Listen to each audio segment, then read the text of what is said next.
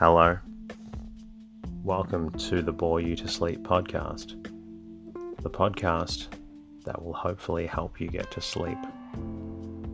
I am going to read an open source book, one that is not particularly interesting, but one that is hopefully boring enough to get you to sleep. Tonight's reading comes from Marie Antoinette by Hilaire Belloc. I wish you all a Merry Christmas as we prepare for the holiday season.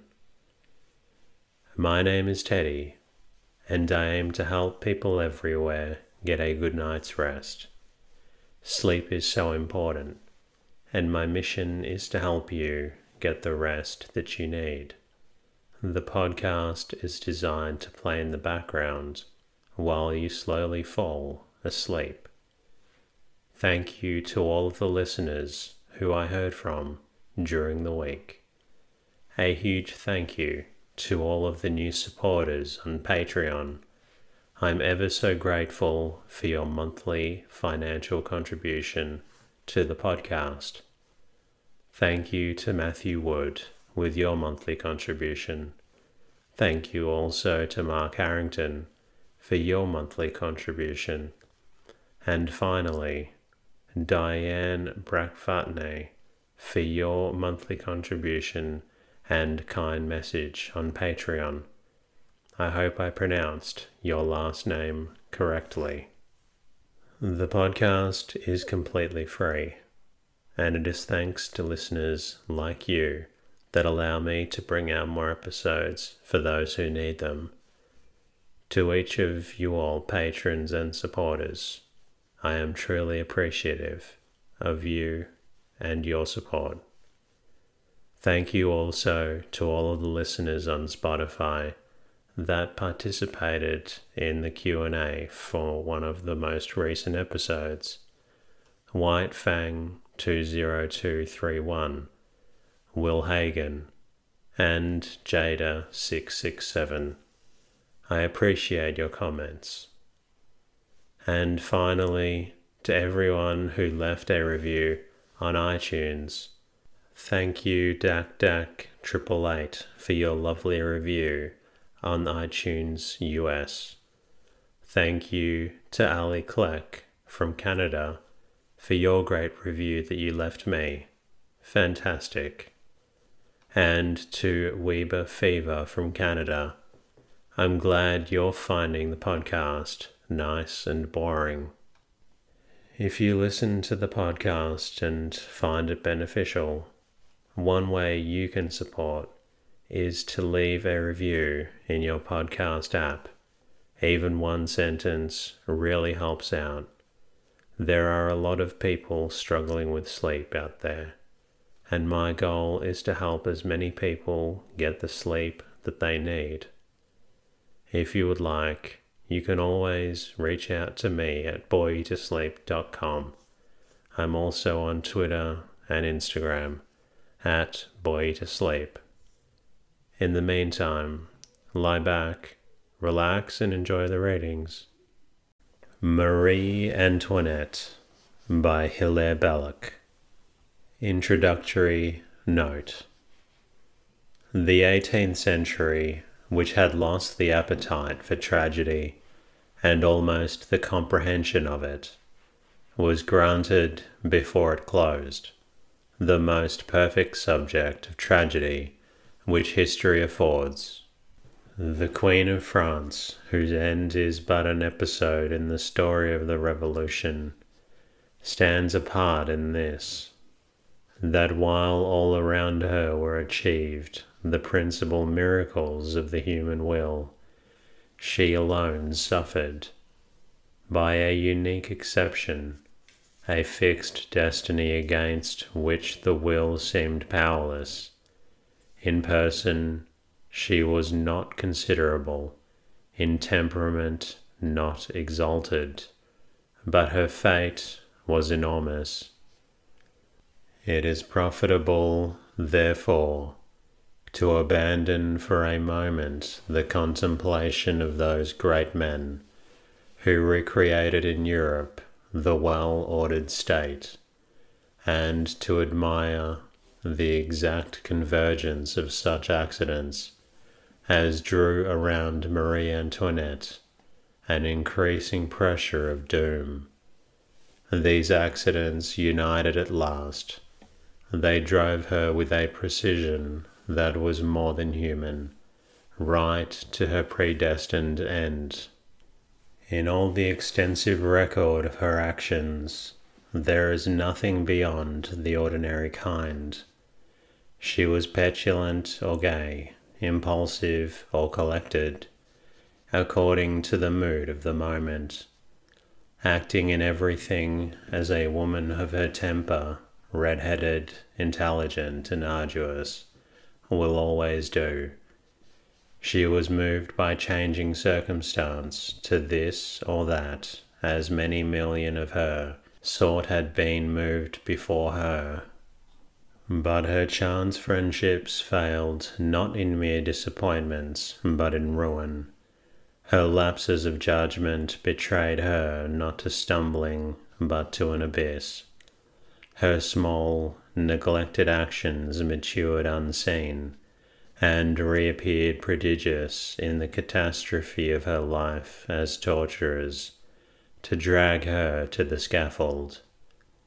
And behind such causes of misfortune as can at least be traced in some appalling order, there appear, as we read her history, causes more dreadful because they are mysterious and unreasoned, ill omened dates, fortunes quite unaccountable, and continually a dark coincidence reawaken in us the native dread of destiny, which the faith, after centuries of power, has hardly exorcised. The business, then, of this book is not to recount from yet another aspect that decisive battle whereby political justice was recovered for us all, nor to print once more in accurate sequence the life of a queen whose actions have been preserved in the minutest detail, but to show a lady whose hands, for all the freedom of their gesture, were moved by influences other than her own, and whose feet, though their steps seemed wayward and self determined, were ordered for her in one path that led inexorably to its certain goal. Marie Antoinette, Chapter 1 The Diplomatic Revolution. Europe, which carries the fate of the whole world, lives by a life which is in contrast to that of every other region, because that life, though intense, is inexhaustible. There is present, therefore, in her united history, a dual function of maintenance and of change such as can be discovered neither in any one of her component parts, nor in civilizations exterior to her own. Europe alone of all human groups is capable of transforming herself ceaselessly, not by the copying of foreign models, but in some creative way from within.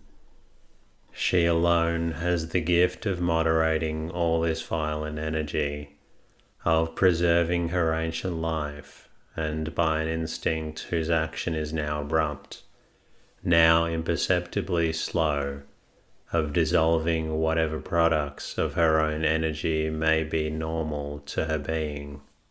These dual forces are not equally conspicuous. The force that preserves us in general, popular, slow, silent, and beneath us all, the force that makes us diversified and full of life, shines out in peaks of action. The agents and the manifestations of the conserving force do not commonly present themselves as the chief personalities, and the most remarkable events of our long record. The agents and the manifestations of the force that perpetually transform us are arresting figures and catastrophic actions. Those who keep us what we are, for the most part, will never be known. They are millions.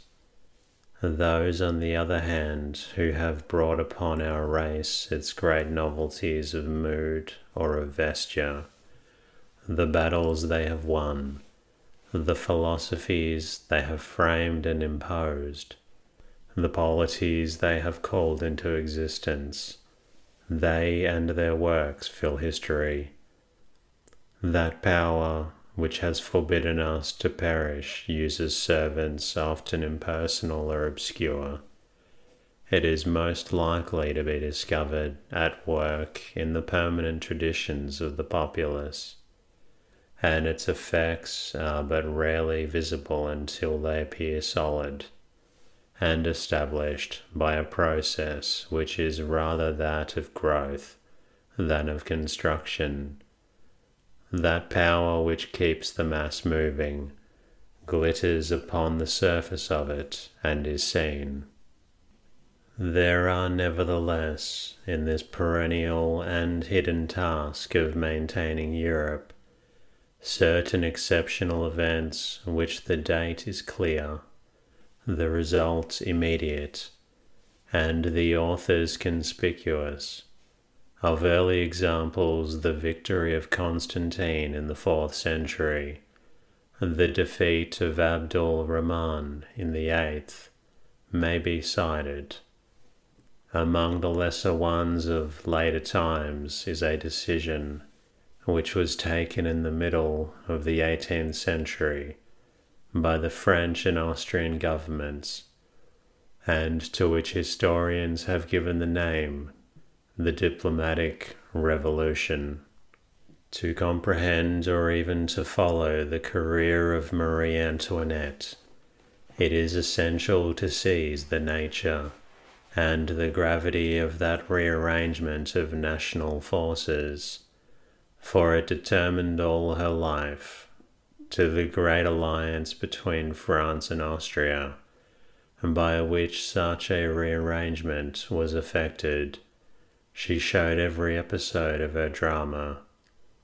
Her marriage, her eminence, her sufferings, and her death were each directly the consequence of that compact. Its conclusion coincided with her birth from childhood, she was dedicated to it as a pledge, a bond, and at last a victim. Though, therefore, that treaty can occupy but little place in the pages which deal with her vivid life, a life lived after the signing of the document and after its most noisy consequences had disappeared.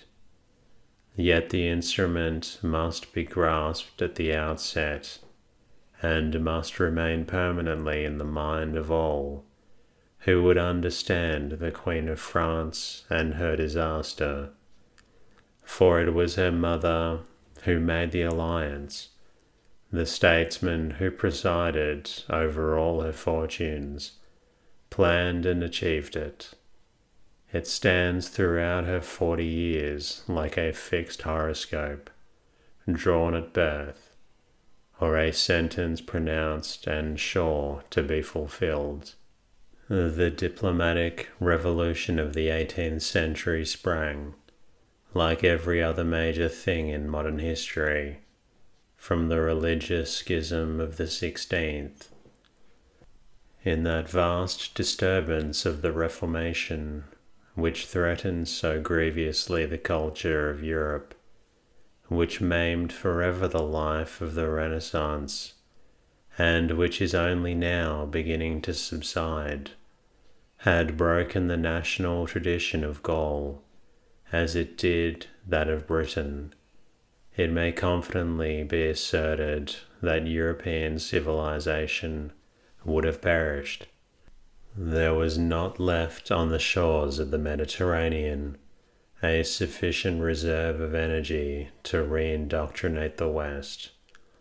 A welter of small states, hopelessly separated by the violence and self sufficiency of the new philosophy, would each have gone down the roads an individual goes when he forgets or learns to despise traditional rules of living and the corporate sense of mankind. That interaction which is the life of Europe would have disappeared. A short period of intense local activities would have been followed by a general repose. The unity of the Western world would have failed and the spirit of Rome would have vanished as utterly from her deserted provinces as has that of Assyria from hers. If, on the other hand, the French had chosen the earliest moment of the Reformation to lead the popular instinct of Europe against the reformers and to re establish the unity, if as early as the reign of Francis I they had imagined a species of crusade. Why then the schism would have been healed by the sword. The humanity of the Renaissance would have become a permanent influence in our lives, rather than a heroic episode whose vigor we regret, but cannot hope to restore, and the discovery of antiquity the thorough awakening of the mind would have impelled Europe towards new and glorious fortunes, the nature of which we cannot even conjecture. So differently did the course of history turn, for it so happened that the French, whose temperament, whose unbroken Roman legend, and whose geographical position made them the decisive centre of the struggle. The French hesitated for two hundred years. Their religion, indeed, they preserved. The attempt to force upon the French doctrines convenient, in France as in England, to the wealthy merchants, the intellectuals, and the squires was met by popular risings, those of the French as they were, the more sanguinary, so were also the most successful. The first massacre of St. Bartholomew, when the Catholic leaders were killed in the south, was not forgotten in the north, and after the second massacre of St. Bartholomew in Paris had avenged it, the Reformation could never establish in France the oligarchic polity which it ultimately imposed upon England and Holland. In a word, the Catholic reaction in France was sufficiently violent to recover the tradition of the state, but the full consequences of that reaction did not follow nor did France support the general Catholic instinct of Europe outside the French boundaries, because allied with the faith to which the nation was so profoundly attached, and had barely preserved, was the political power of the Spanish Austrian Empire, which the French nation and its leaders detested and feared. It is difficult for us today to comprehend the might of Spain during the century of the Reformation, and still more difficult to grasp that external appearance of overwhelming strength as the years proceeded, tended more and more to exceed her actual power. The supremacy of Spain over Europe resided in a dynasty and not in a national idea. It did not take the form of overriding treaties or of attempting the partition of weaker states, for it was profoundly Christian and it was military. In twenty ways the position of Spain differed from the hegemony which some modern European state might attempt to exercise over its fellows. But it is possible to arrive at some conception of what that empire was if we remember that it reposed upon a vast colonial system which Spain alone seemed capable of conducting with success, that it monopolized the production of gold, and that it depended upon a command of the sea which was secured to it by an invincible fleet. To such advantages there must be further added an armed force, not only by the far largest, best trained in Europe, but mainly composed of the best fighters as well, a circumstance more important than all the rest, an extent of dominion due to the union of the Austrian and Spanish houses which gave the Charles V and his successors the whole background, as it were upon which the map of Europe was painted in the sea of the Emperor's continental possessions. Apart from a few insignificant principalities, France alone survived, an intact island with ragged boundaries menaced upon every side. For the Emperor, then master of the peninsula, of the Germanies, and of the New World, was everywhere by sea and almost everywhere by land a pressing foe. However much this Spanish Austrian power might stand, as it did stand, for European traditions and for the faith of civilization which France had elected to preserve, it was impossible for the French crown and nation not to be opposed to its political power if that crown and that nation were to survive. The smaller nations of the north, the English, the Low Countries, etc., were in less peril than the French, for these were now the only considerable exception to and were soon to be the rivals of the Spanish Austrian state.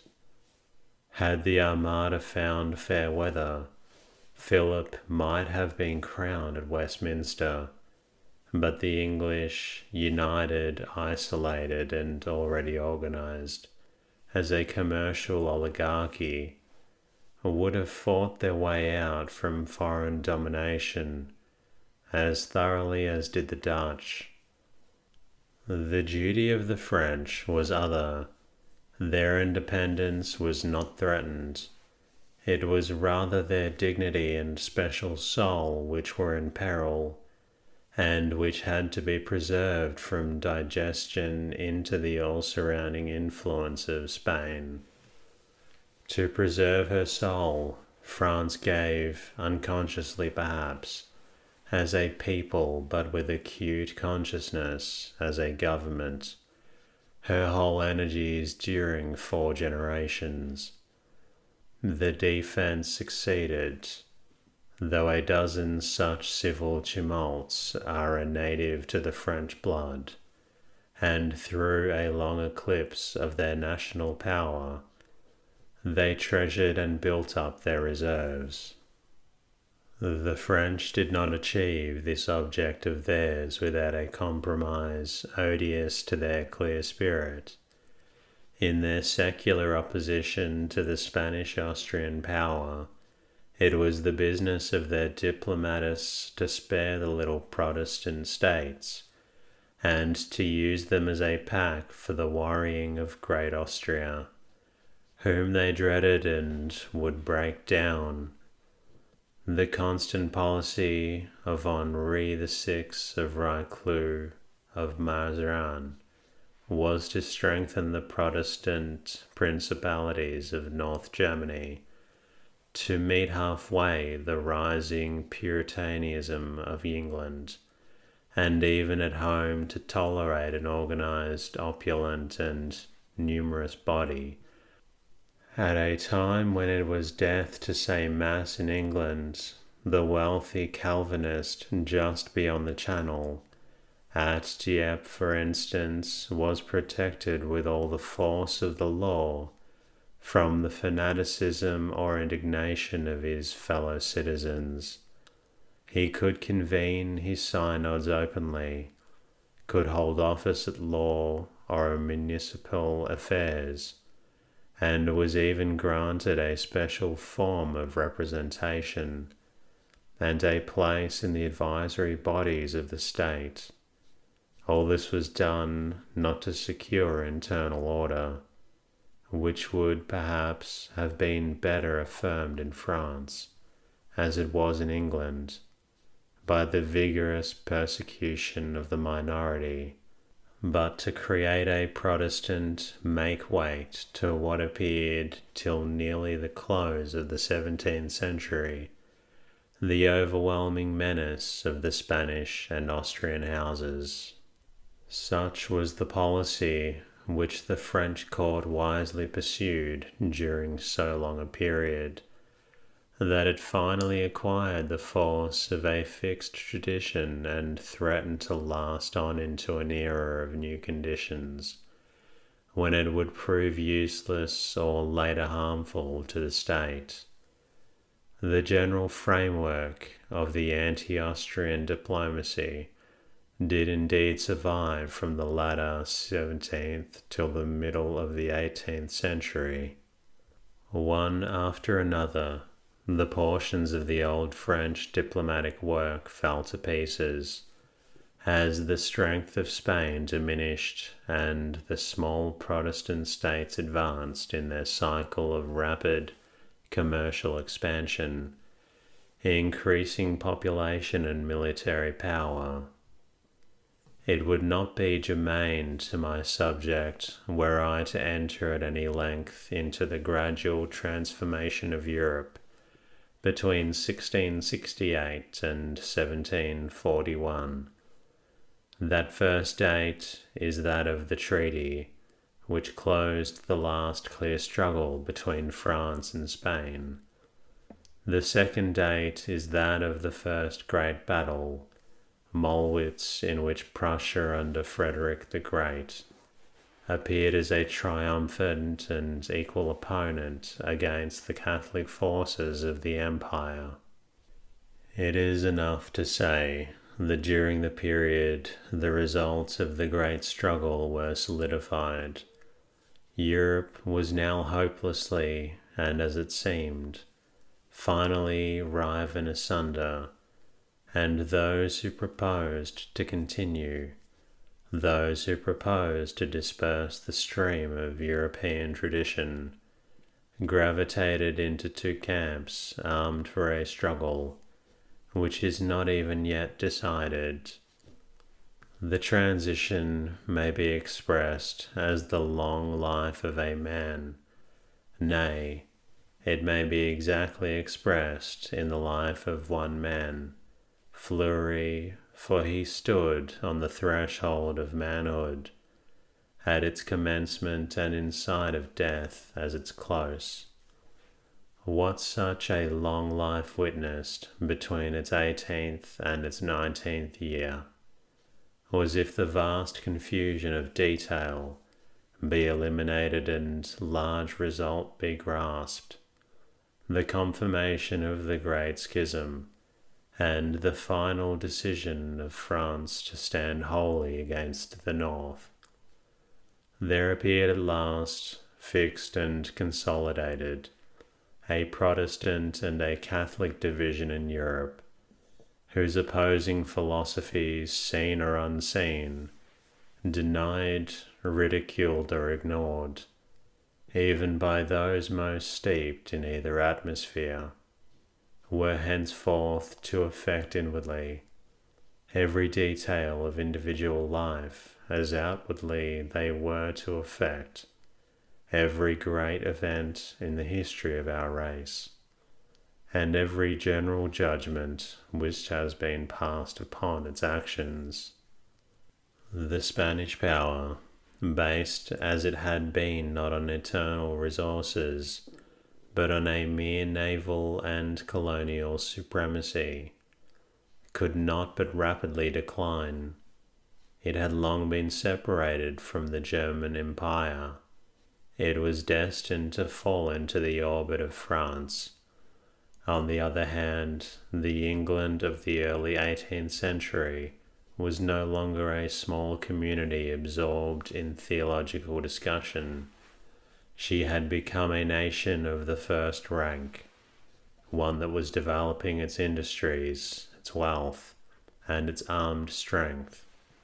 She boasted in Marlborough the chief military genius of the age. She was already the leader in physics. She was about to be the leader in mechanical science and she was upon the eve of acquiring a new colonial empire. In France, the privileges of the Huguenots had been withdrawn as the situation grew precise and clear, and the breach between them and the nation was made final by their active and zealous treason in whatever foreign fleets or armies were attempting to ruin of their country. In England, it had been made plain that the oligarchy and the nation upon which it reposed would admit neither a strong central government nor the presence of the Catholic Church near any seat of power. The Stuart dynasty had been exiled. Its first attempt at a restoration had been crushed. Meanwhile, there was preparing a final argument which should compel men to recognize the clean and fixed division of Europe. The argument was astonishing rise of Prussia, for which the appearance upon the field of this new and strange force, an own child of the Reform, it was evident that something had changed in the very morals of war. When Austria was at her weakest, when the French court, bewildered but weakly constant to our now meaningless diplomatic habit, was watching the apparent dissolution of the empire, and was ready to urge its armies against Vienna when England remained and the only opposition was the Bourbons, the only support of the Habsburgs, there was established with five years the permanent strength of Frederick the Great and the new factor of Prussian power, a complete contempt for the old rules of honor and negotiation and for the old rules of contract in dynastic relations had been crowned by a complete success. This advent, when every exception and cross influence is forgotten, will remain the chief moral and therefore the chief political fact by the 18th century. By the end of the year 1745, Silesia was finally abandoned by Austria. The Prussian soldier and his atheist theory had compassed the first mere conquest of European territory, which had been achieved by any European power since first Europe had been organized into a family of Christian communities. It had been advised for the first time that Europe was not one, but that some unit of it might overbear and rule another by arms alone, that there was no common standard, nor any unseen avenger upon appeal. That theory had appealed to arms and had conquered. Within three years, the international turmoil of which this catastrophe was immeasurably the greatest result was subjected to a sort of settlement, one of those general committees of all Europe with which our own time is so familiar, was summoned to Aix-la-Chapelle. Representatives of the various powers confirmed or modified the results of a group of wars, and in the autumn of 1748, affixed their signatures to a complete arrangement, which was well known to be unstable, ephemeral, and insincere, but which was yet of tremendous import, for its marked, though in no dramatic manner, the end of an old world. And that concludes tonight's readings. I hope you've enjoyed listening to this story. If you're not quite tired yet, please feel free to listen to another episode of the Bore You to Sleep podcast. Until next time, good night.